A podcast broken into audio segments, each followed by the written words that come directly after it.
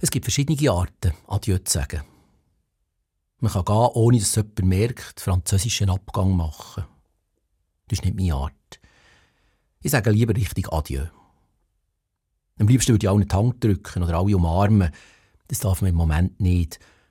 Also lege ich meinen Hang auf die Brust, tu mich leicht verneigen, sage Adieu und Merci.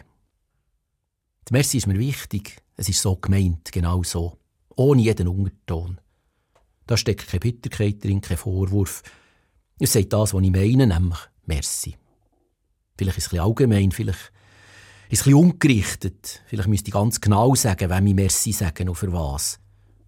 Da ist die Gefahr gross, dass ich jemanden vergesse. Und meistens vergisst man ja beim Merci sagen immer jemanden. Und nachher ist einem das unangenehm. Man hat zwar Merci gesagt, aber das, was bleibt, ist nur, dass man jemanden, wo man hätte müssen Merci sagen, vergessen hat. So schnell entsteht beim Merci sagen ein Misston. Gehört jemand etwas raus, was ich gar nicht gemeint habe. Darum sage ich einfach Merci. Merci euch allen.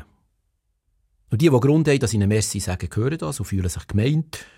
Und die, die nicht gemeint sind, können sich auch gemeint fühlen und brauchen nicht zu meinen, es sei ein Grund, dass ich ihnen nicht speziell Merci sage.